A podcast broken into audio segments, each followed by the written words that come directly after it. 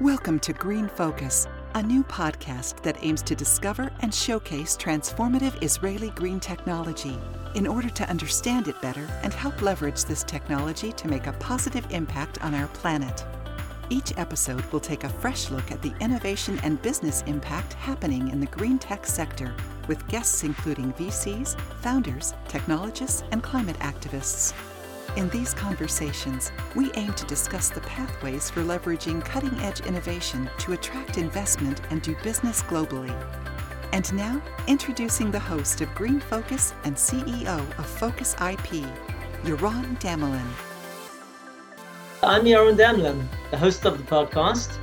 But today we're turning the tables. Today we've got Robert Curtis, the executive producer of the podcast, and he will be doing the interview and uh, interviewing me, trying to get some thoughts and uh, ideas on the table. And so, as as 2022 closes, uh, here I am, Yaron, and there is Robert. And Robert, how should we do this? How are you doing today? I'm doing well, and uh, thank you very much for allowing me to sit on the other side of the camera for this one and uh, um, shed some light on your story and some of the work you're doing. So I'm excited to have the conversation. Okay, great. It feels like there's a hot mic on this conversation because I'm kind of just going to let things fly. So uh, tell me what you want, and I'm going to try to give you something that I can give from my side. Amazing. Okay, so look, let's dive in. And uh, I guess the, the first question for me about the podcast, just before we dive into some of your work, is um, you know, how have you enjoyed doing the podcast? You've had on some really great guests, and they've all shared. You know, I've had the privilege of listening to all of them. They've all shared insights on big trends, data, finance, business, all connected to everything green, green tech. And uh, I'd love to hear how you found it. What have you enjoyed from it, and what have you learned? Um, first of all, it's kind of been a privilege because it's put me in the position of being able to schmooze and meet with some great people, um, really leaders in the space uh, who are making a difference. And somehow I was able to just have a nice, cordial, fun conversation with these people, and each one coming with such a different angle. Um, you know, I started this podcast um, focusing the series on Israeli technologies and um, a kind of inspiration from Israel and I haven't been disappointed. There is such a wealth of human resources behind the scene. Um, I was just touching the surface, but I was very privileged to be able to have uh, had an audience with these people. Um, you know, and, and I think you've probably had the opportunity to listen to it more than I have since the podcast, uh, which is probably the nature of the beast. Um, so uh, I'm hoping you've got some more insights for me because I still need to go through and um, mine out uh, all the nuggets of diamonds, which are hopefully in these recorded texts and recorded messages. Yeah, look, I think I learned a lot about the importance actually, and I think this is a key mantra of yours. And I know we're going to talk about this in the the ten green commitments. Is the importance not just of providing solutions, um, through technology and other channels, but that those solutions have to be properly funded and it needs to be business orientated and profit orientated to make it work. This isn't some sort of like you know constant holy grail of business that you know we don't need to make money out of it because we're greening the world. No it's actually as a result of bringing profit to the table in these stories that we will be able to be more successful in it. And i think i really got that out of all of the messaging. And you know i think back to you know, Anne Baer, for example, what an incredible podcast that was with, you know, she's a serious leader in her space and her insights on, you know, population growth and density of population um, and how that impacts and and and and her I guess she actually gave me more hope than anything else because I think I feel as a you know a regular Joe Bloggs on the street helplessness around this topic what can I really do to make an impact here? What's little Robert going to do? Fine, I use less plastic. Fine, I'll take more public transport. Is that really making a difference? And I think actually she gave me hope that actually it does. And if we all do these things and we all have that sense of uh, motivation, um, there's there there is a, a, positive future. That's that's what I took anyway. And the Jack Levy episode at the end was phenomenal. I mean, brilliance, absolute brilliance in that conversation. you know, I want to just get another take because I kind of came out on the other side of the equation because um, I kind of entered it in uh, the series as um, kind of more taking an ideological stance. All right, what we can do and how little Yaron and uh, and Big Rob can make a difference. Um, and yet, um, I became empowered through the series to once again emphasize the the massive change I think we can make, especially using technology, using platforms, you know, using big systems. Um, and that's my kind of turning to the startup community and the entrepreneurial entrepreneurial community um, has filled me with more hope because great minds and great um, you know hearts can I think make substantial denting on this process. And I think yes, we can turn this around. Yes, we can do it. So that's the feeling that I'm leaving with. I, th- I, think what's interesting is also your personal motivation. I'd love to dive into that a little bit more because you know on on some of your your personal profiles on on the document of the 10 green commitments you say you're a lover of humanity and our planet and i want to marry that up because that, that hmm. first of all came through in the podcast the the the seriousness with which you take this issue but the genuine love of people and the planet that you have within your own dna where, where did this come from because you know ip consultant business person um, you could go into many other areas to ply your trade. Um, what motivated you to start to focus on this area? Excuse the focus pun.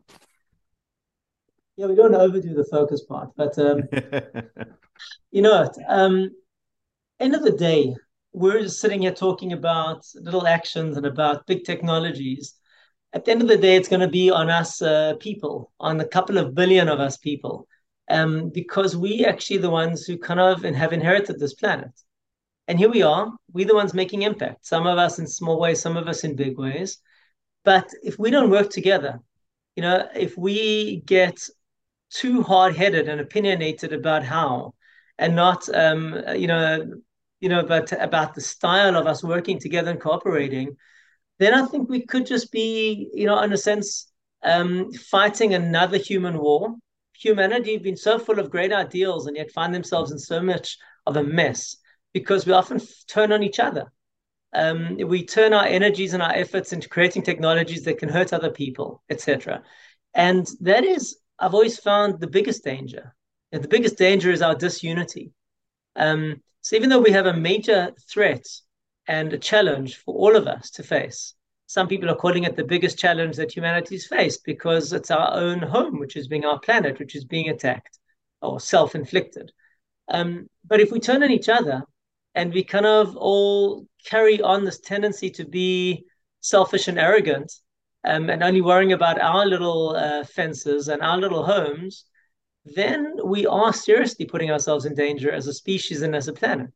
And so part of the motivation here is tapping into our genius and our creativity and our innovation, etc., but in the spirit of cooperation. Again, that spirit of cooperation is critically important. I mean, I think today, you know, looking at America, for example, in a sense, tearing itself apart, okay, by these two camps split 50 50 um, with different narratives um, on the way, on, on the reality of the world, okay, but tearing each other apart in a sense. That disunity threatens to really disrupt things because then we can't set agendas and we can't actually agree to the obvious things we can agree and we can have consensus with. And we all want to we all want to live in a nicer world.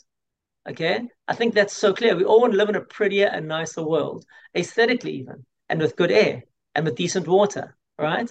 Now, surely those are consensus points that both Democrats and Republicans, you know, and uh, and different streams of Judaism and uh, and Christianity and Islam and and, and those are right wing and left wing can can you know volley up against.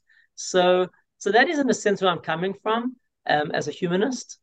Yeah, really the we got to see the challenges of the environment, um, how it's exposing people across, um, across the spectrum, across denominations and and wealth brackets to to distress. Um, and I think we could we should learn it. We should be seeing that. We should be understanding that. We should be sensitive to that as humans. So that's why I'm starting off for, from something which seems to me an obvious beginning to anchor to. That's where my beginning starts. I, I guess this this year particularly brings what you've said really home because obviously we're we've got this war in Europe again that you know no one really expected you know 70 80 years of peace on the continent of Europe. And now that's shattered. And as a result of that specific war I think the need to come together by what you're saying is more prevalent than ever because I think the green effort has probably been set back as a result of war. Um, we've seen energy prices go up. We've seen the need for energy um, um, independence be a, on the table as a conversation. And so countries have had to look insularly and say, well, how do we keep our independence from the rest of the world because of these black swan events that come through? Um, like with Russia, where we got too dependent on them, we should never have have done that strategically. But we are we are where we are, not where we want to be. Um, so I think your message is absolutely true, but it doesn't feel like the world is in that position right now. It feels like we've become more polarized, more separate, more independent, more nationalist.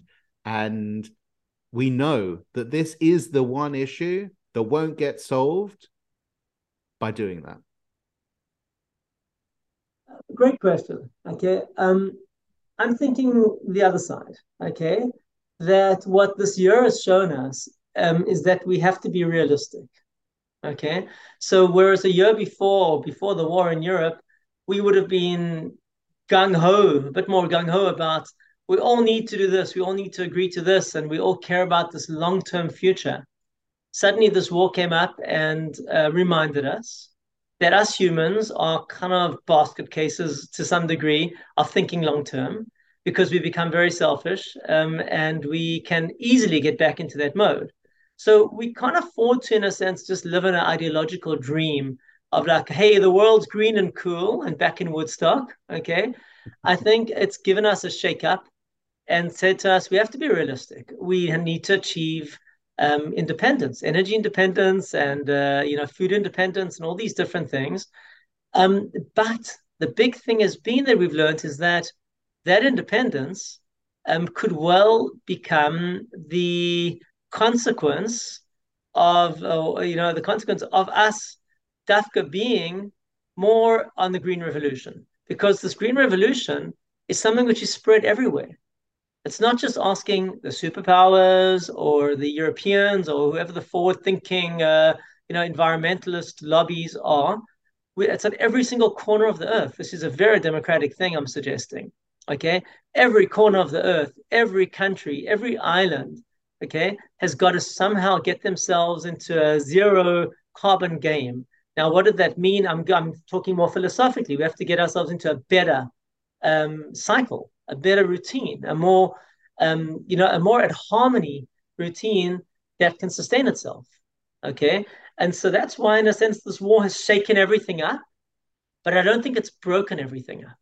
Okay. And so I still am hanging on to some optimism, a lot of optimism actually, that this will have, in a sense, we'll look back at this war and um, and not believe how much it actually got us into the right path.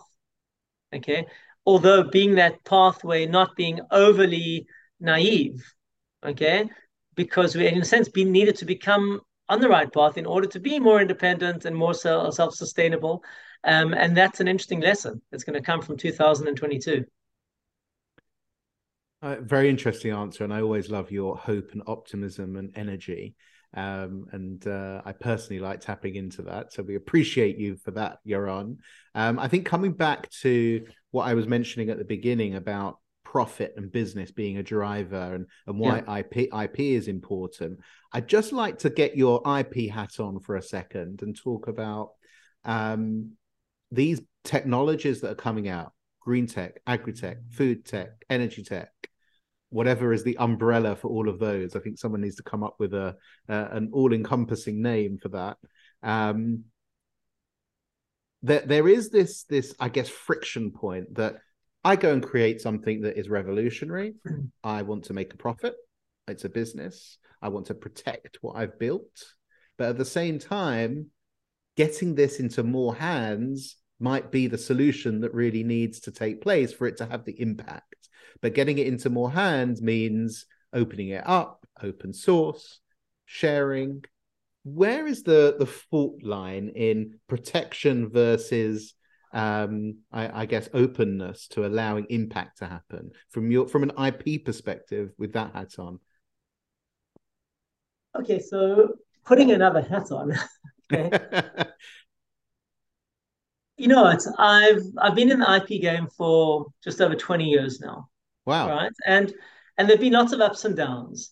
Um, and I've read many sides to the same story, uh, anti-IP and pro-IP and everything in between but I still retain fundamentally um, supportive of the regime because I see this whole IP regime as a um, as an enabler, okay, of technology expansion and um, and implementation globally, okay, and it's a tool which is aimed and designed to do that exactly that.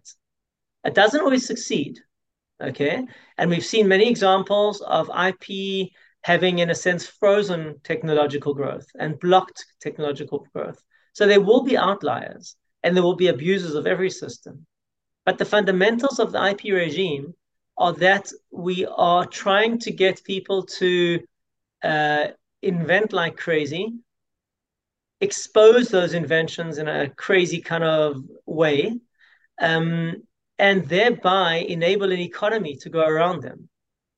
Now, in order to do that effectively, people need to be motivated. They need to came, they need to get uh, rewarded for the fruits of their innovation, especially considering that innovation usually means it also needs lots of investment.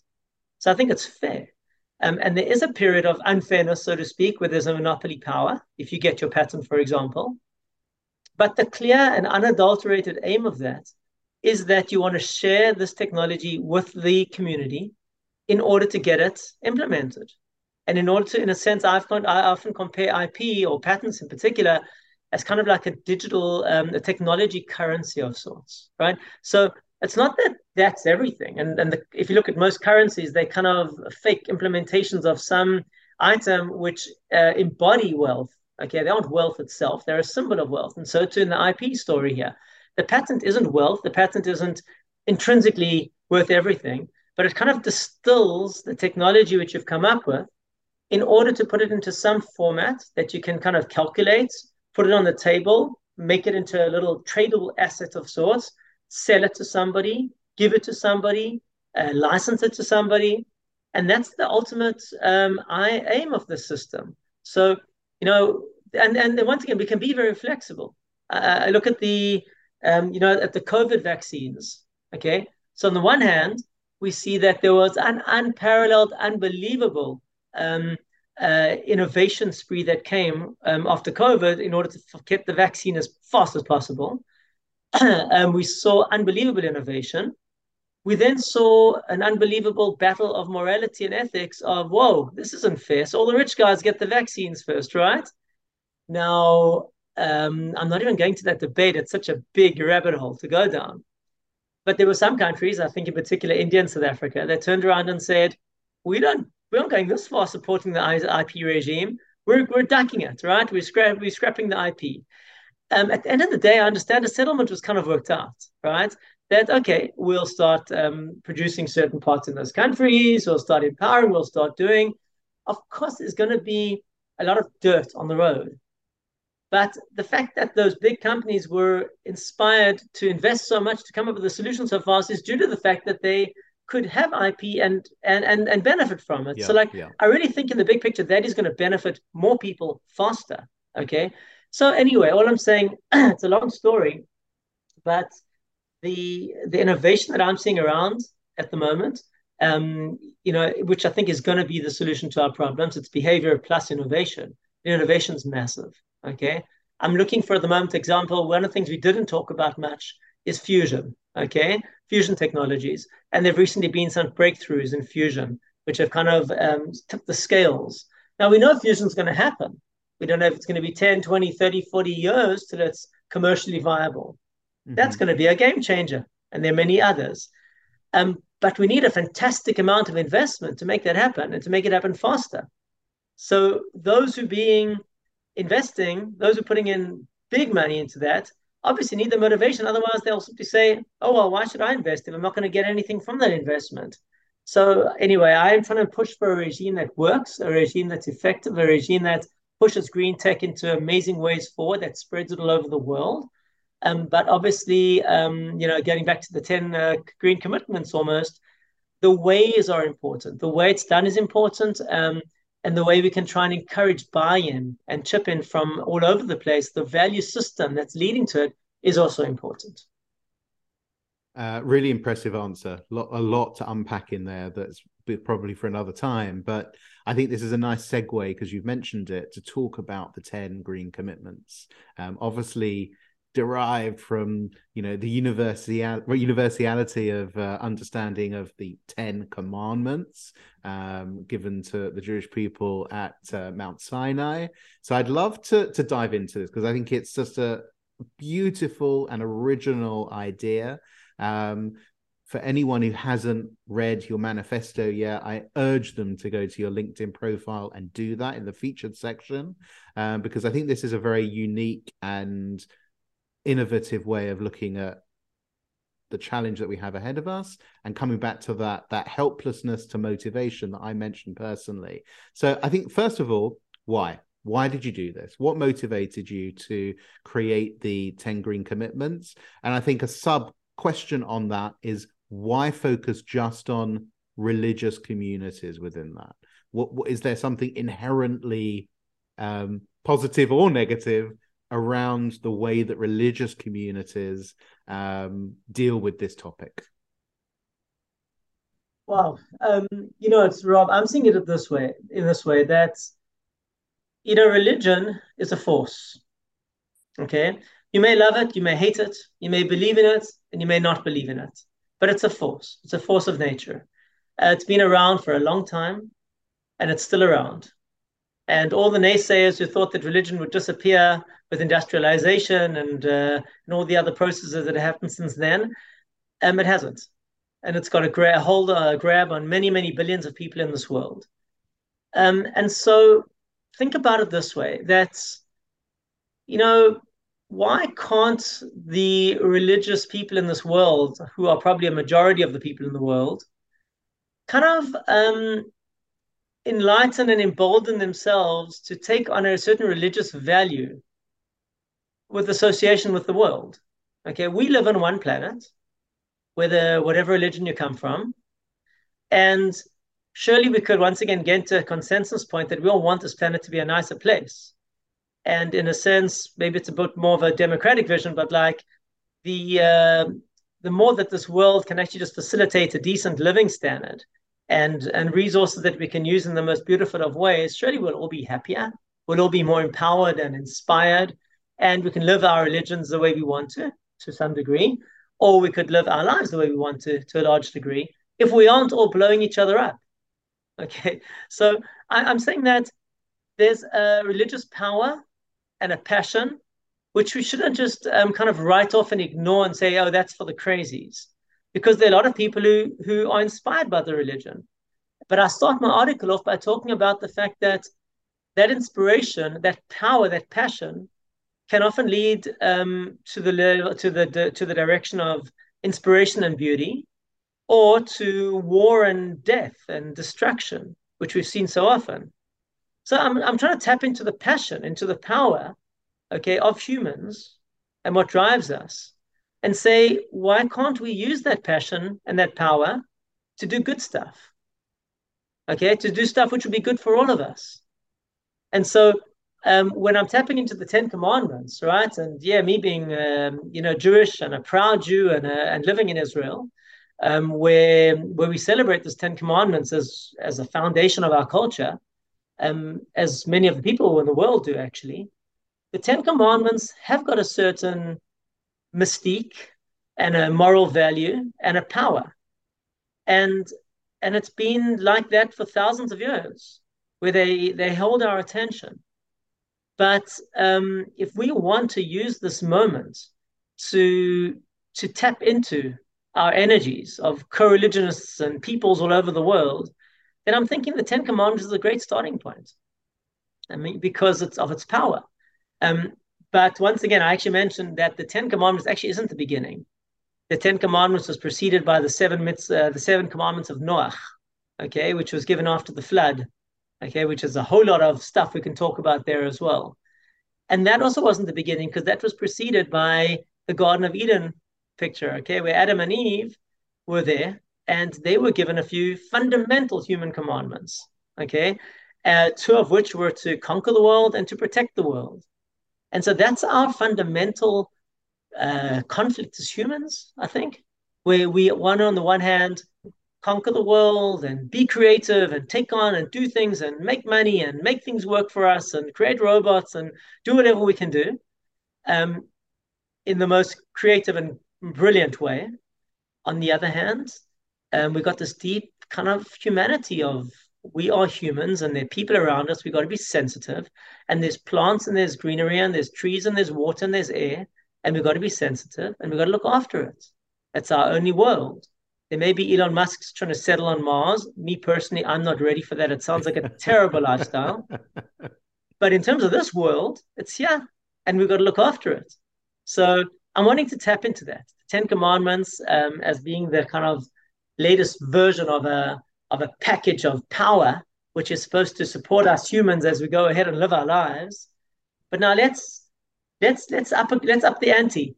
Okay, it's one thing to have commandments, especially when we're talking universally here. Not everyone taps into them in the equal way. But yes, I think us humans need a jolt up our spines of saying you need to take on your commitments. You need to be committed. You need to take action. You need to sign on the bottom line and say, yes, I will take action to make this planet nicer and better and and more uh, more homely again, and not destroy it. And those are where we lead from the Ten Commandments to the Ten Green Commitments, because those are commitments that I think we all need to take on. So that's where it came from.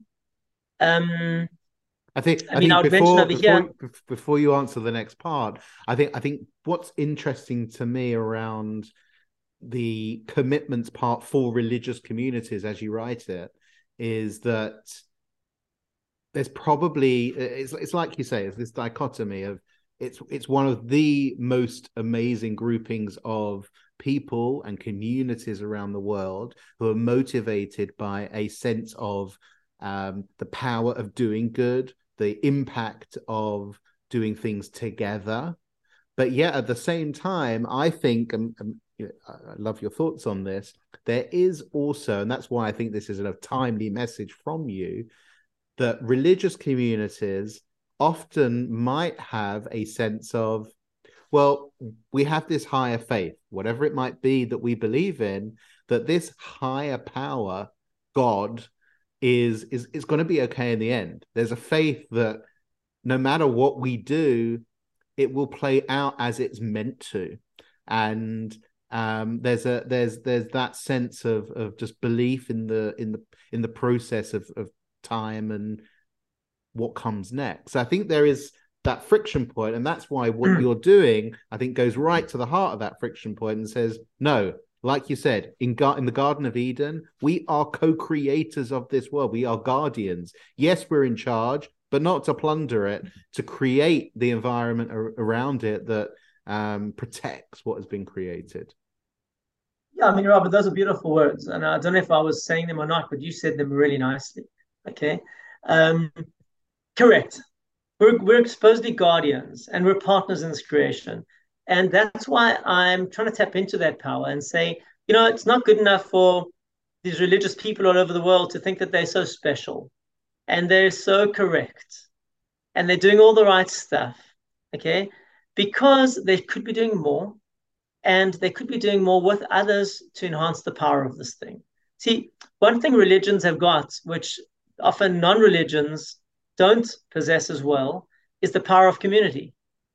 Okay, because when you take one passionate person and you put them together with another 10 or another 100 or another 1,000, you can do unbelievable things.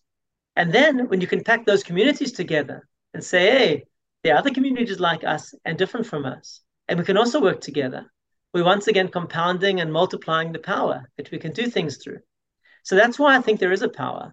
um, the the reason I started tapping into this first version into religious communities was on the one hand, that's the main reason in a sense, because communities are where power lies and where there's this multiplicity of personalities and skill sets which can work together.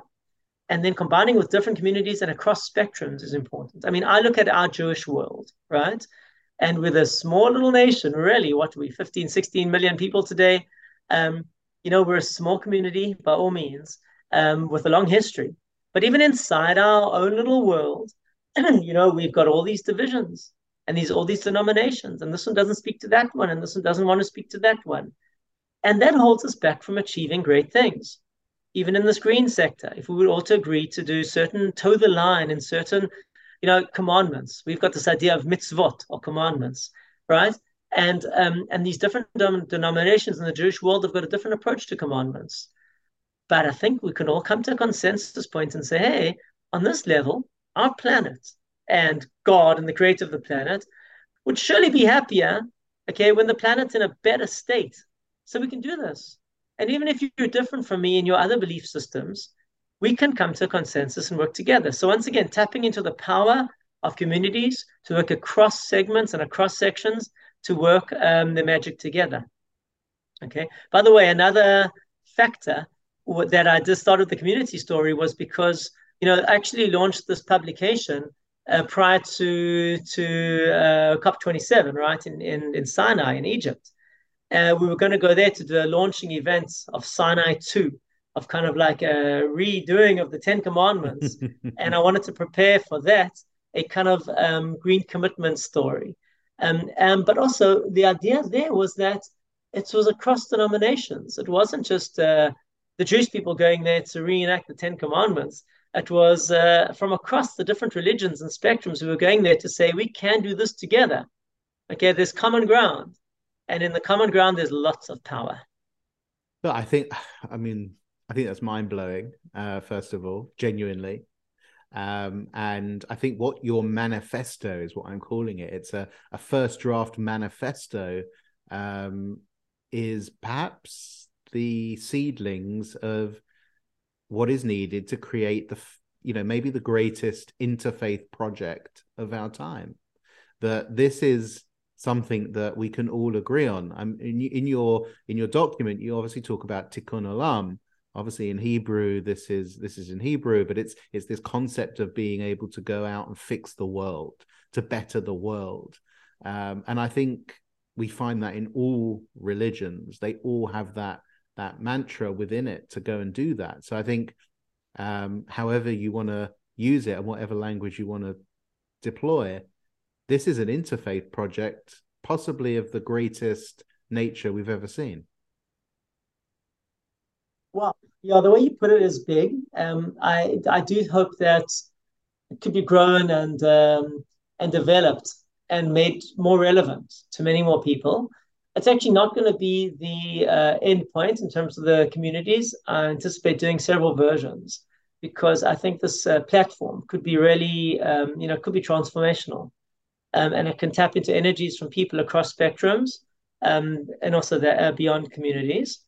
Um, but I do think that, you know, as I said at the beginning or previously, the religious spirit in humans um, still exists. It's still it's still thriving. Okay, um, and part of that is uh, you know what I, what I quote in the essay is this um, understanding, going back to the stories of of creation of Genesis.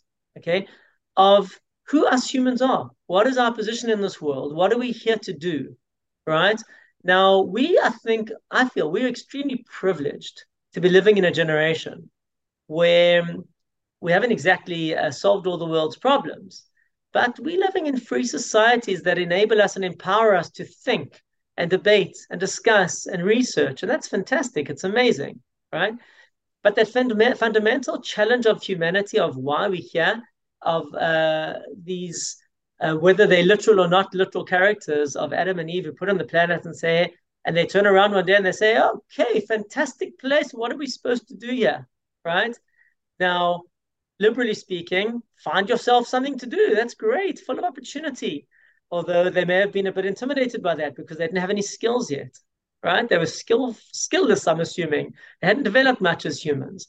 Um, but they had to start something off, which would be sorry, I just actually um, was saying hello to a mosquito going past me. Um, Adam and Eve were skillless and they had to learn how to tame a crazy world or work with that crazy world. And in that um, that challenge of conquer versus look after, it's uh, I think it, it, it was something of the greatest concern. It still is. It's a fault line in us. Okay, which we we can't tame because it's us. That's our human nature. It's our crazy nature, right?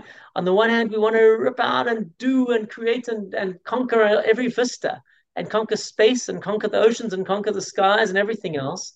And there's beauty in that. I mean, I know like I, I often tap into the NASA pictures now of the you know the web and and looking into these un, un, unbelievable discoveries and pictures of the of, of the greater out uh, frontiers wow, humans are incredible. Okay, and we're just at the beginning. Technology is brilliantly improving. But we also see that human nature often repeats itself and uh, and comes down to a big low and can often cause such such I mean, you know, destruction, right? But that's like almost the metaphor of now we've been discussing in this period as well of nuclear energy. Okay, same idea. So nuclear came up. Um, fantastic, amazing energy. Thank you, Einstein. Einstein, um, you know, unfortunately, the consequence of Einstein were Hiroshima and Nagasaki as well. Now, does that mean Einstein was wrong? Well, uh, for the people of Hiroshima and Nagasaki and all the others who've suffered from nuclear accidents, um, it's tragic. On the other hand, the energy possibilities and the uh, uh, you know and the the positivity that can come from this technology is unbelievable. And now nuclear is having a major resurgence because we can turn around and look and say, well, of course, we don't want these nuclear power stations all to become nuclear bombs, but they've actually got the, the highest and the best record of safety than every energy source that I'm aware of, right? They've got the highest, if you look at the numbers of casualties and deaths related to energy um, production and distribution, nuclear is off the charts better than all the others. Okay, now you know you need to know look uh, you need to know how to look after that. Okay, but that is then a sense the metaphor for where we are. We got endless power, but we got to then have massive responsibility, and that's where the value and the efficiency have to work together. So it's kind of part of the same uh, tikkun olam. How do we do tikkun olam? Well, not just by being nice guys, by being smart guys and nice guys. I think at the same time. And the if we can all be smart and nice and be smart and nice with each other, oh, then suddenly we can tap into the power of great communities and many people to really, really make an impact.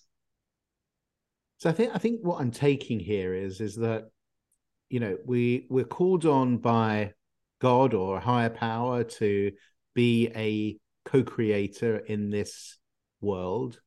To some extent, we've become a bad partner, and in other ways, we're a good partner.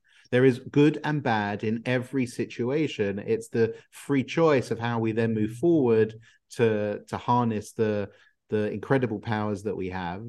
I think also what you're saying, and I concur with this, is that although we are faced with major challenges, for most of the world, and I know this isn't true for everywhere, we probably live in the greatest time in history we have more opportunity, better health, life expectancy, and awareness and understanding and education of ourselves and and the world in which we we, we live in.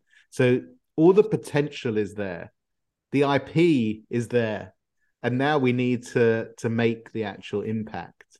Um, would you concur?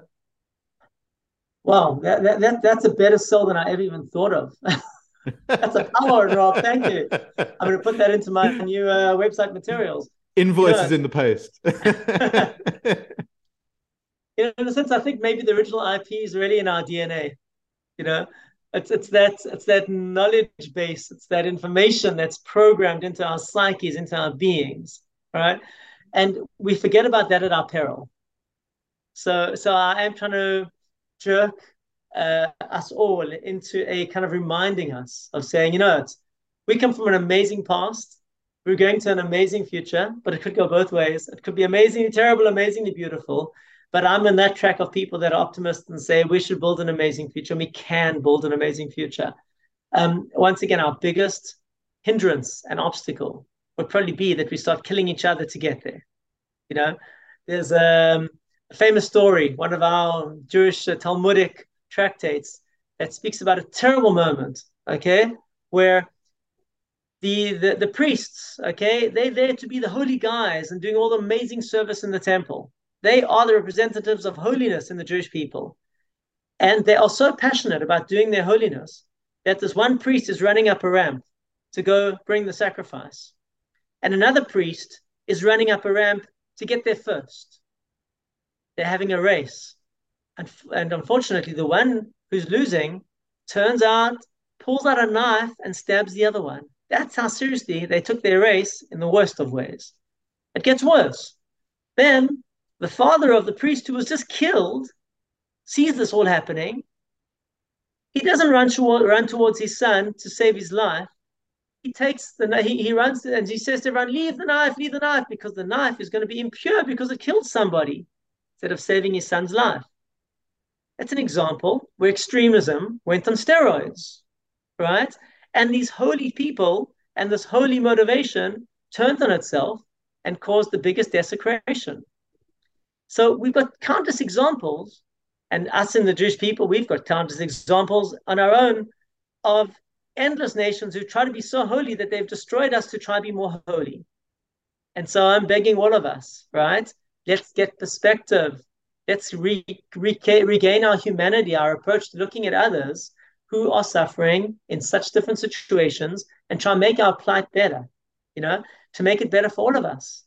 And then we can spread the love in the most fair and democratic and beautiful way all over the place. But let's not forget that. We can't forget that. Our disunity, okay, our working at odds, at, at odds with each other is going to be our biggest downfall. And our working together with each other could be our biggest potential to really change things. Powerful. Now, before I ask you to actually recite the 10 commitments, um, and uh, share them with with the audience. Um, I want to just go local. We're in Israel, both of us, um, and obviously the focus of the podcast has been talking about um, innovative Israeli green tech, and you've had on some of the leaders in those those spaces. Um, we're recording this today on the, as you said, 29th of December. Um, there's actually a new government being sworn in today as well. Um, what would you call on the government to do when it comes to Israel's green credentials? Yes, we're an incredible source of innovation, technology, and um, we're driving the world way beyond our weight in that, as we've heard throughout the podcast. The the impact of Israel on this particular topic is just you know disproportionate and extraordinary.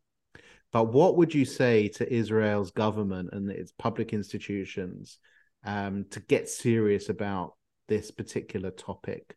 Because as- alongside all of that technology coming out, I think our green credentials are not the greatest here when it comes to how we actually live and work and play within our own land. Okay, that is a challenging question, Rob, and it's very broad, broad scale because it's another episode all in its own right. Exactly, each category could be gone into another episode. Um, I'll just try and make a few state a few principles. Okay, um, one principle I would say would be um, we have an expression in our in our sources. Um, it's from uh, King David in his Psalms, and it says "Sumera v'aset tov." Okay, sumera means stay away from bad, and asetov is do good.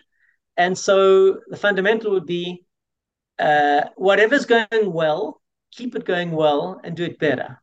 Whatever's doing badly, whatever's going on the wrong track, stop it in its tracks. Okay. So, for example, we're saying that the, um, I mean, actually today, talking about news, they opened up the new water project in the in the Kinneret, mm-hmm. which they're now pumping desalinated water from the sea into the Kinneret to keep the Kinneret high enough to be able to uh, have its profound effects of both uh, um, you know, supporting the environment, uh, also giving water to Jordan, etc. That's an incredible feat. So water, our water sector has done tremendously. Um, from living in a desert, we've become, in a sense, we're uh, one of the few surplus water countries in the world at the moment. Okay, um, so that's a good thing, right? We're doing some things pretty well, and let's keep them doing well. There's some things that we're doing really badly, okay, and we need to fix them up. Um, you know, there, there are lots of examples. I don't think I even want to go into them because I'll start me going crazy. Okay. um, but uh, there are a lot of um, one, one thing I would, would say is that uh, I am I'm very free markety about this. Let the market make a difference. This gets back to the technology side. Okay, that uh, when we, for example, have got a monopoly on electricity production in this country, okay, the electric company still own all the uh, networks, all the electric networks. And we're not allowed, in a sense, um, store and use um, electricity. That is backwards. That is ridiculous. Okay. The day that that gets folded, which I believe is coming quite soon, but I want to see it happen very soon, then the economy or the, the, the carbon uh, creation economy for individuals and companies and, uh, and neighborhoods will kick in with mini grids and all other things. So that's an example where we have to shed inefficiencies because they hold us back. Okay. Let the people who are innovative and good willing jump in and start doing their magic. When you hold them back from doing their magic, then everything just takes too long. Okay. Um, and one thing I fight against, and this is something which um, it actually comes into the 10 commitments, commitments at some level, but it's another project I'm working on, is about uh, anti corruption. Okay. That we've got to separate uh, we've got to separate corruption out of the governmental structures entirely. And when we talk about massive change like green transformation, electricity, electricity systems, and infrastructure, I want to make sure, right? And I want to set the systems up if I need to, if they don't exist as they are, to make sure that that goes efficiently without corruption and it's without people pocketing money on the side or anything else, because that is what slows things down. Um, corruption kills. Okay, um, thank God we're living in a, in a place where it's pretty good. It's pretty good. We don't have bribery of police and we don't have anything. I don't I don't see these things happening in any substantial way. Okay. We've got systems which work fundamentally and they could work better. Okay. But we want to make sure that uh, the right energies are being fed into the right systems and that there is very little hindrance and obstacles in the way to getting it done. And if there is corruption, I want to weed that out because taking that corruption away will make sure that things will happen much more efficiently. So we want to move. We want to move. Um, you know, one last point on this on this question: Israel is such a tiny market. It's such a tiny land. It's such a tiny area. Um, yet uh, we've often shown that, as you said, we punch above our weight. But we've often shown that we could be a great beta testing site. That um, we've got everything in this little country. Uh, from forests to mountains to flats to water to to deserts to everything else and we can and should keep on being a great beta testing site, but then taking this technology outwards. If our technology is one of our skills, a part of the IP regime is that it's not all about being here. It's about taking it there as fast as possible, taking it out, sharing it with the world, and in that way, continuing to punch above our weight and make a difference, make an impact. I want to make an impact, me personally, um, and us as a whole. So let's let's go for it very uh, comprehensive answer Yaron. So, um, as we wrap up, I do want you to be able to recite these ten commitments to to the audience and uh, um, to go through them in a sort of quick fire round, so that um, everybody can can digest them and uh, then come in and read and learn and connect with you for more. So, um, I, I, I, it's one of those things that maybe you should eventually have a song or a mantra, like a, a tune behind it. But until you do, um, if you're okay, I'd love you to take us through those as we uh, wrap up the episode. Okay, that is a bit of a difficult request because I can recite them, maybe I will, but it's um, they they kind of are the um, fulfillment of of so much background thought. Um, and also basing on the Ten Commandments, inspiration from the Ten Commandments, there's so much kind of historical depth mm-hmm. inside of these mm-hmm. things. They're not just 10 loose statements. Um, you know, when considering what model to present these uh, value statements, uh, I was caught up for a long time, many, many months of thinking uh, which prism to to shine them through.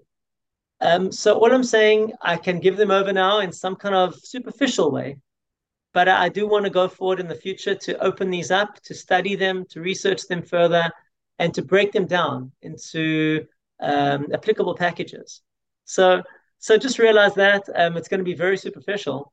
Um, Absolutely, but a... I think it's a, I think it's a teaser for everybody to come. Exactly, it's more. just a teaser. Um, you know, even yeah. with the Ten Commandments, you know, there's so much more behind each one of them um, that once you start learning, there's there's depth and uh, uh, a wide range of other information. But I think I think I think it'd be nice for everyone to just understand the the thought process there to see how they it's impacted and and with the output. Okay, so I'll I'll just dive into this kind of um, you know superficial kind of. Uh, uh, display of these things. In a sense, number one, we can start with okay, the first commandment is to learn and teach about these issues. This is the real summary version. According to that comes a commitment to question, learn, and teach about global environmental challenges. Unless you're starting to ask questions, unless you're open to answers, unless you're probably wanting to learn and teach, it's not going to impact on the people the way it should. Okay. Number two, um, research and discover. Okay the, you need to research and discover ethical and technical solutions to heal the world. It's not good enough just to have good intention. Okay, we need to put money into research. We need to discover solutions. Okay, part of that is R and D, so to speak, in this field, and that needs investment. Uh, number three, protect the earth. It's almost like that uh, which I said before. Um, there are things that we are doing currently that are damaging the planet. Okay, that are causing danger every single day causing people to die of bad air and bad water and other things like that. And that we simply got to actually stop. Stop. Okay. Now I know it's not simple, and we saw in the in the in the case of Russia, uh, we try to stop energy and imports uh, from Russia into Europe. Um, it's not so simple, but there are things that we can stop. We should stop, and sometimes you just actually need to make those um, those kind of almost um, legal changes that a country, a country say, okay, no more at this date okay, or we limiting uh, travel in the city in this type of vehicle, things happen. Number four, okay. driving global sustainability. Um, adopting uh, the commitment over here must be to adopt sustainable lifestyle practices. Okay. Now, this could be on the one hand individual, like as you're saying, have better better methods in my family of how to deal with waste and how to use things more sustainably. But obviously, we can drive them on a on a global level as well and that needs best practices. Okay, I remember examples over here um, in Israel where we kind of were trying to recycle things, but then we learned out that all the recycling wasn't being processed properly. So we're actually getting more trucks to come into our cities to take away the, the, the, the non-compliant recycling stuff. It caused more damage. So we have to be realistic. Okay. Number five, dem- democratize the Earth's resources. Okay, like really on a on a value level, right? Can't we provide clean air and drinkable water and smart power to humans at this time of our existence where there's so so much technology and resources to do this with? Come on you know we can do that. Number six act with passion okay? Um, proactive greening committing to proactive greening and beautification programs. You know it's not all about stopping the damage it's about doing good. We want to live with more trees and more water around us. All of us love that. It's good for our souls okay we can do that. We can lead water now anywhere. We, we just saw now we can lead water from the sea to the Kinneret. Okay, we can do these things. We've got to just put our heads together and we've got to do them with passion. Seven is promote diversity. Okay, um, we got to commit to promote biodiversity and prevent extinction. Um, it's a whole long story, this, but we know that diversity can have tremendous benefit when you're using, um, you know, when using the energies from different systems and you're putting them together to lose that would be would be terrible would be would be uh, unforgivable. And we know that there's so much potential in this biodiversity we just need to kind of look after it well enough to understand it. Fight for eco justice. We have to commit to fight for eco justice to limit environmental destruction. It's a justice is a big topic okay? It's a big big topic because there's so many actually cop27 was all about this theme of rich world and poor world and, and different phases and stages and timings. How do we enforce justice? But let's just say it in this way, in the crude bottom line, where there is um, bad stuff happening, there's there, there, there's damage happening. We can take action because we have world bodies that can take action. We should sure. be taking action, even when there's little internal battles going on. Eco terrorism is something which is not acceptable. We're seeing it right now in Russia. There's eco terrorism happening every day. They are bombing energy sources to try and freeze the, the Ukrainians. I mean, wow, okay, it's so clear to everybody that that should not be happening. Okay, and that there should be a price to pay for it beyond just not happening. Okay, um, share technology number nine. Okay, uh, it sounds like something simple, but actually sharing the technology. This actually gets to IP, by the way, because sharing effective green technology and best sustainability practices. Now, when we've shown in certain areas, or let's take the let's take the Scandinavian countries who are way ahead of the curve, they've already developed best practices that we haven't started trying yet. Okay, part of IP know-how is uh, teaching the world, or showing the world, or licensing to the world these better means of having better sustainability practices. So there's such potential if we share. Okay, and number number ten is in its own category because even though the, the previous nine were all about thought and speech and action, number 10 is a different category called unity. We need to cooperate to make an impact. We need to commit to respectful international energy collaboration. Okay, that means that um, you know we are one human family. We may have different beliefs and different countries and different borders and different languages and different economies and different currencies but we're one human family. And if we can commit to cooperate with each other, okay, to really use our skills, to really use the best of, our, of ourselves with each other, that would be beautiful in the eyes of humanity, in the eyes of God, in the eyes of every higher power you can imagine. That would be a beautiful thing. That would make this world a lighter place. So uh, there's a lot of a lot of work cut out for us um Yaron. that wasn't superficial. I think that's an incredible um intro for people, an entree shall we say, to come and learn more and connect with you and uh, go deeper on each one of those 10 commitments. I know for me, this journey of launching Green Focus with you and this first season has been an education. You know, I get the privilege of listening in to you and other top leaders in this space and um, getting that that benefit. So for me personally, I've enjoyed season one. Um, and you know, I think you've made a, a, huge impact by bringing this conversation to the world. And I think these ten commitments are an incredible manifesto, and um, I really wish you serious success in in deploying this um, and making this a, a, wider reality for for organizations, people, families, communities. Um, so before I pass the mic back to you as we wrap up the episode, um, it's been a pleasure. Thank you for allowing me to be the guest host today. Um, as ever, insightful, and uh, I really appreciate uh, you sharing. Robert, thank you. It's been tremendous working with you and um, the the spirit and the willingness to learn and to ask and to support has been tremendous. It's been encouraging. It's been inspiring, and it's been a pleasure. So I look forward to working with you on other matters and other projects. And in particular, just uh, I'm my my wishes are out there for all of us to to in our lifetimes. You know, see the benefits of of this positive energy that we're putting in today. Okay.